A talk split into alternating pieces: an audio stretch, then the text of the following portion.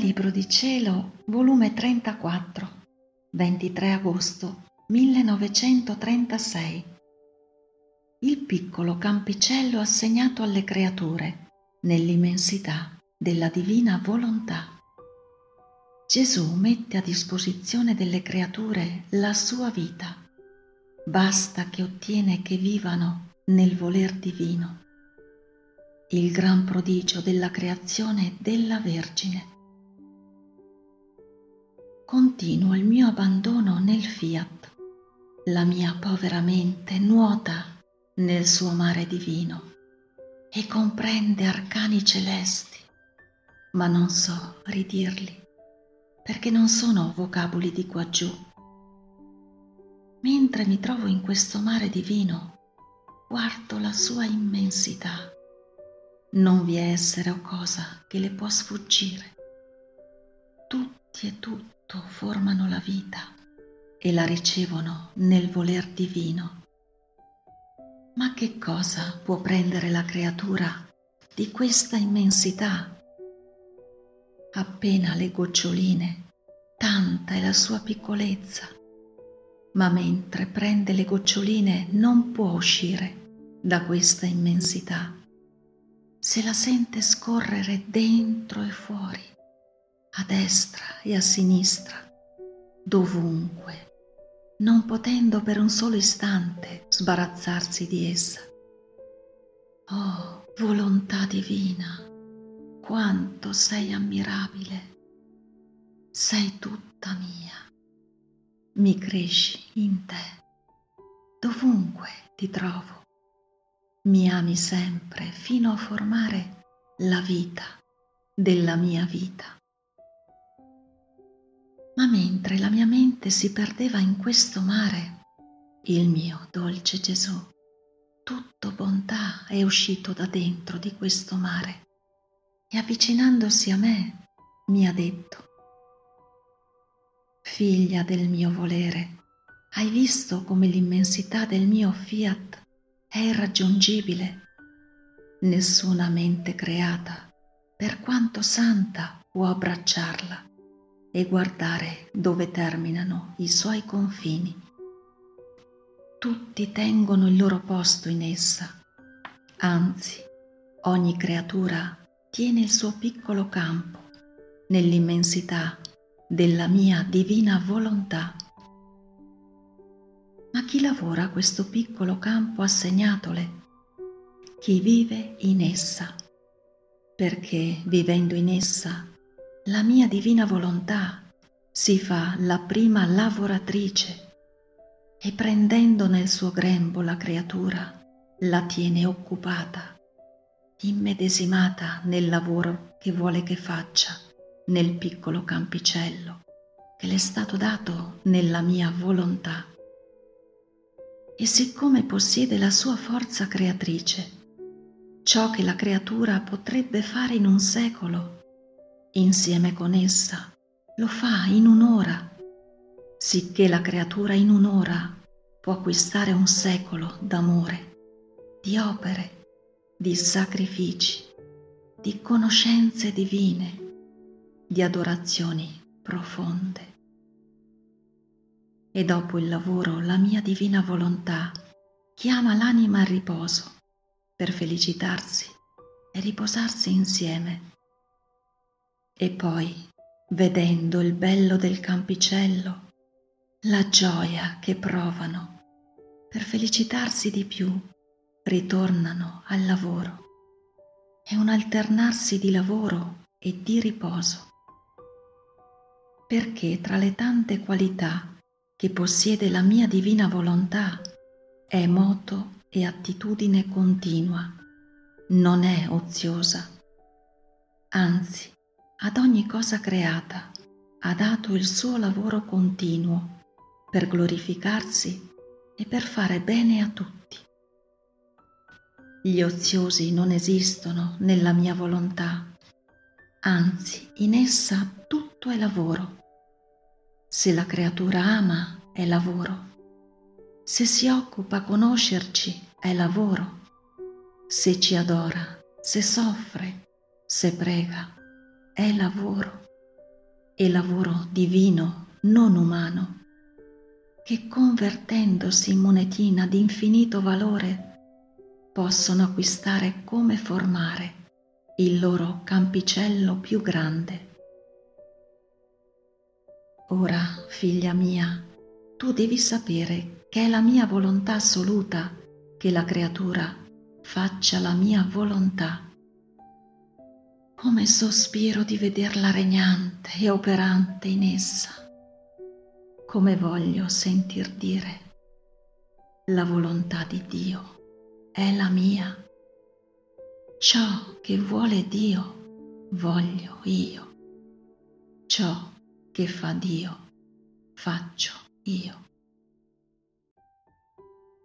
Ora, essendo mia volontà che viva in essa, dovevo darle i mezzi, gli aiuti necessari. Ed ecco la mia umanità che si mette a disposizione della creatura nel piccolo campicello dell'immensità della mia volontà assegnatole, esibisco la mia forza per sostenere la sua debolezza, le mie pene per aiuto delle sue il mio amore per nascondere il suo nel mio, la mia santità per coprirla, la mia vita per appoggio e sostegno della sua e per farne il modello. Insomma, la mia divina volontà deve trovare tanti Gesù per quante creature vogliono vivere di mia volontà e allora essa non troverà più intoppo da parte di esse, perché io le terrò nascoste in me e avrà a che fare più con me che con esse e le creature troveranno tutti gli aiuti necessari, sovrabbondanti, per vivere di mia volontà. È solito di Dio che quando vuole una cosa dà tutto ciò che ci vuole per fare che ciò che vuole avesse il suo compimento. Quindi vorrei che sappiano le creature che io mi metto a disposizione di quelli che vogliono vivere di mia volontà.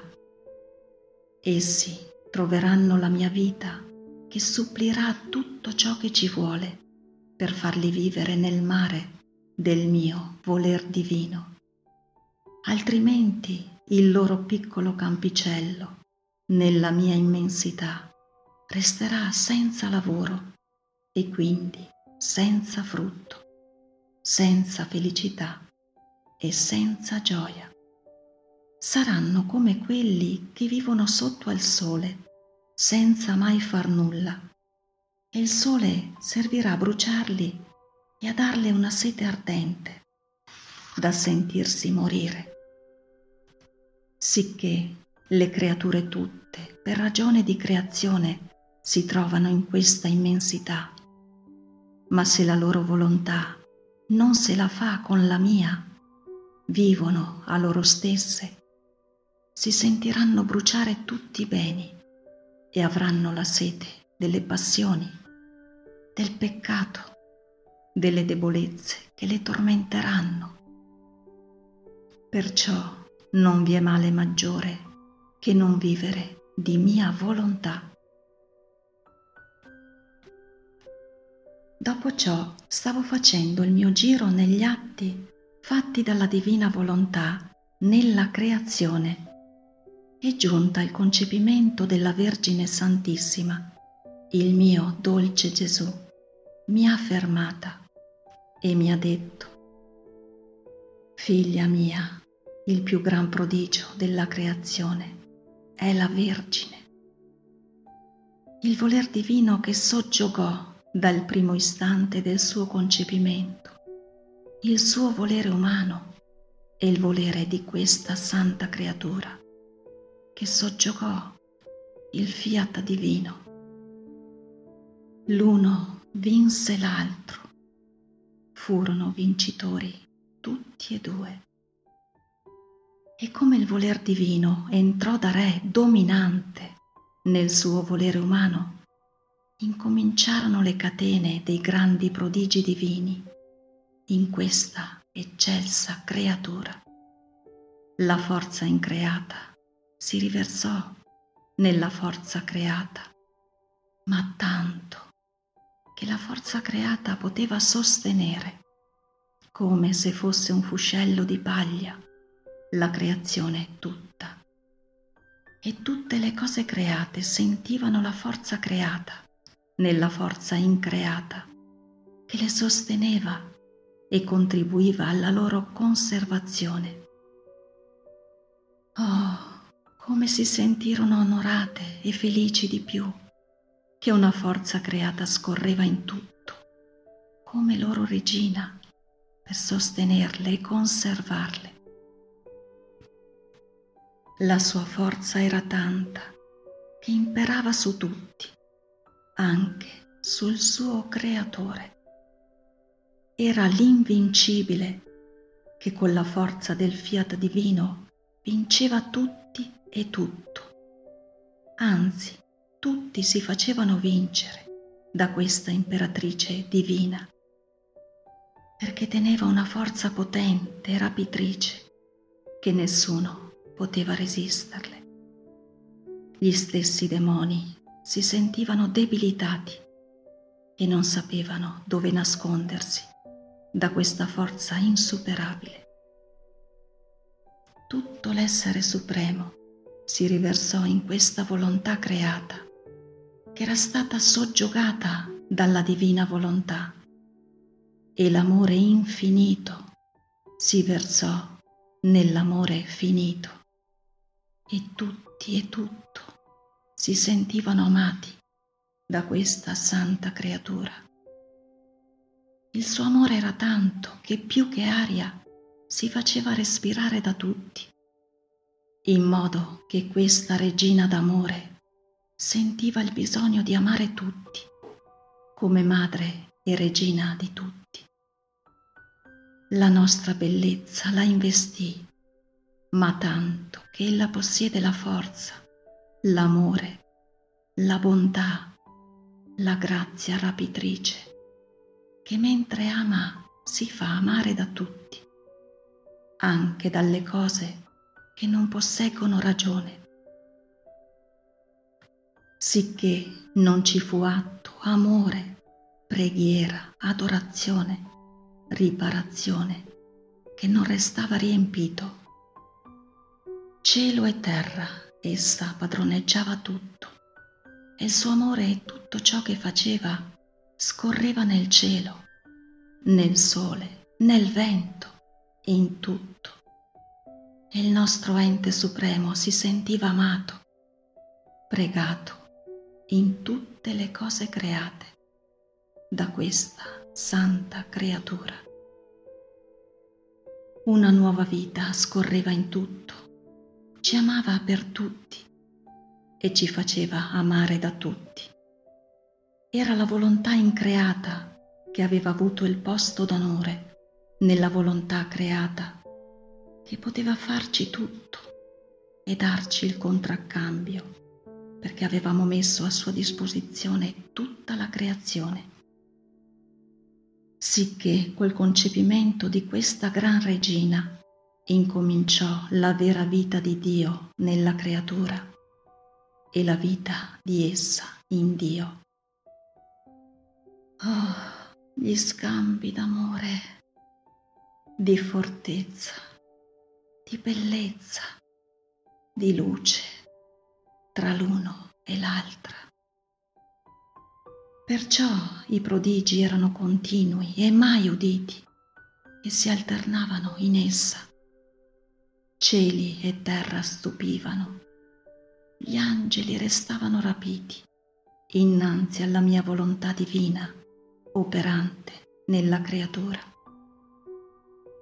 Figlia mia, questa gran signora, col vivere nel voler divino, si sentiva coi fatti regina di tutti e di tutto, e anche regina del gran Re divino, ma tanto che fu essa che formò la porta nel cielo per far scendere il Verbo eterno. gli preparò la via e la stanza del suo seno, dove doveva fare la sua dimora.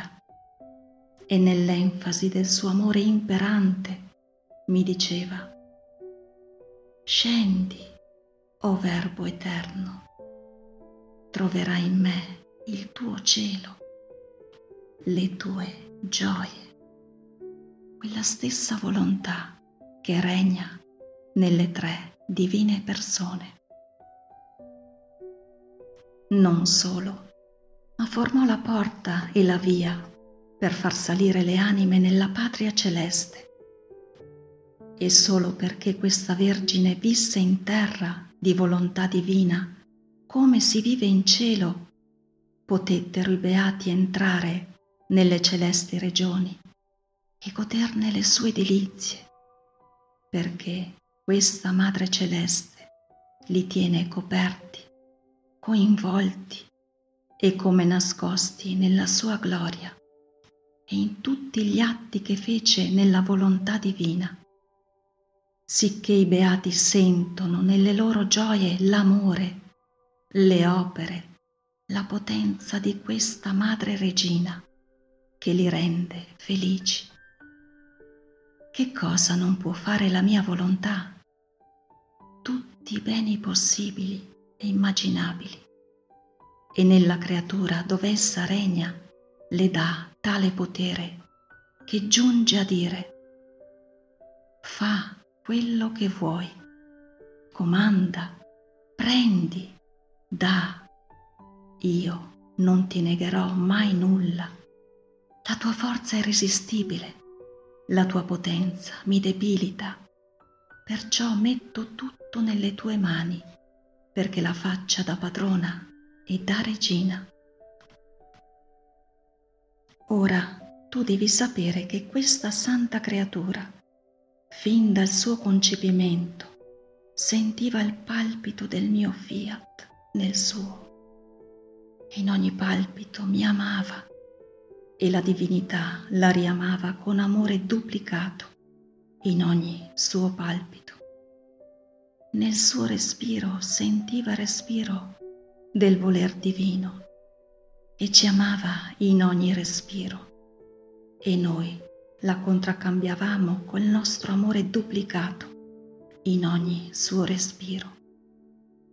Sentiva il moto del fiat nelle sue mani, nel suo passo, nei suoi piedi.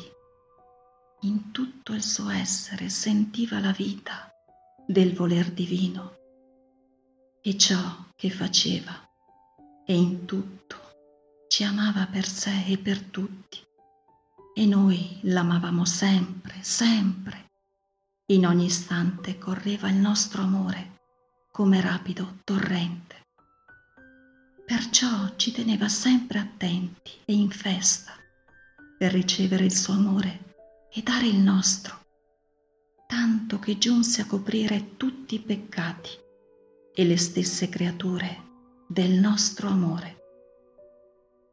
Perciò la nostra giustizia restò disarmata da questa invincibile amatrice e possiamo dire che fece dell'ente supremo ciò che volle. Oh, come vorrei che tutti comprendessero che significa vivere nel voler divino per rendere tutti felici e santi. Via.